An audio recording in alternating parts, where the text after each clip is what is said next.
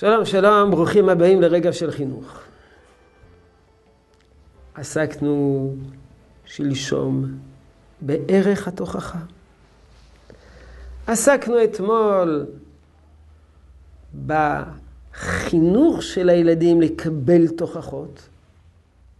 היום נעסוק בתוכחה כאמצעי לחנך את ילדינו לסולם ערכים. יש הרבה דברים חשובים בעולם. יש הרבה דברים חשובים בחיים, ואנחנו רוצים לחנך את הילדים שלנו לכל הדברים שישנם. לכל דבר טוב. דברים שהם טובים ומאוד חיוניים, וגם דברים שהם טובים, מידות טובות, שהן לא עומדות בראש הפירמידה, אבל גם הן חשובות וגם הן חיוניות. כל דבר טוב אנחנו רוצים להנחיל לילדים שלנו. אבל חשוב שהילדים שלנו גם ידעו ויכירו את סולם הערכים שלנו. לדוגמה, טוב לחנך את הילדים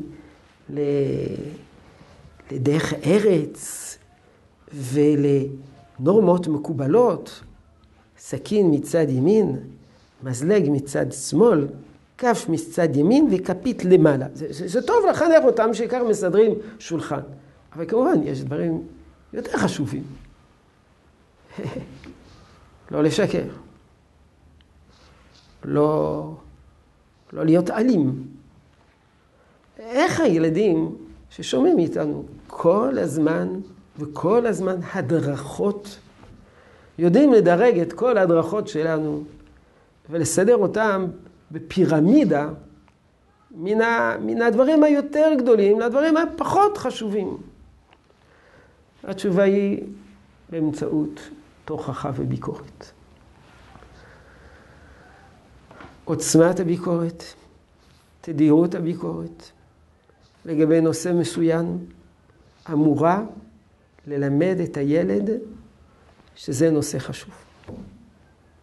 ואם זה נושא שאנחנו לא מבקרים לגביו, אודותיו, אז הילד לומד שהדבר הזה נושא, אז זהו נושא פחות חשוב. יש דברים שאנחנו עוברים עליהם על סדר היום, לא משמיעים ביקורת, הילד מבין שהנושא הזה הוא פחות חשוב.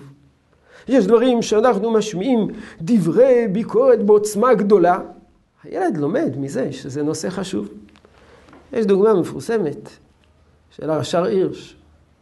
אם כשילד משקר, הילדים שותקים.